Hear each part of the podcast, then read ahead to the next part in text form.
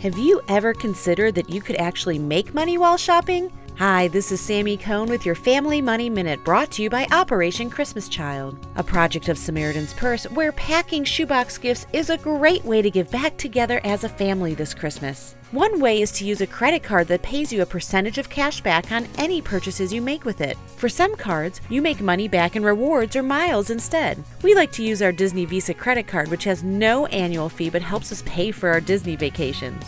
Another simple way is to use a cashback site like Ebates that pays you a percentage of cashback simply by going through their website before shopping at your favorite stores. Whatever route you take, before you shop, make sure you're maximizing your money to the fullest. The Family Money Minute was made possible by Operation Christmas Child, who spreads good news and great joy around the world through simple shoebox gifts that can be packed online. More information on how you can live better and give back is available at FamilyMoneyMinute.com.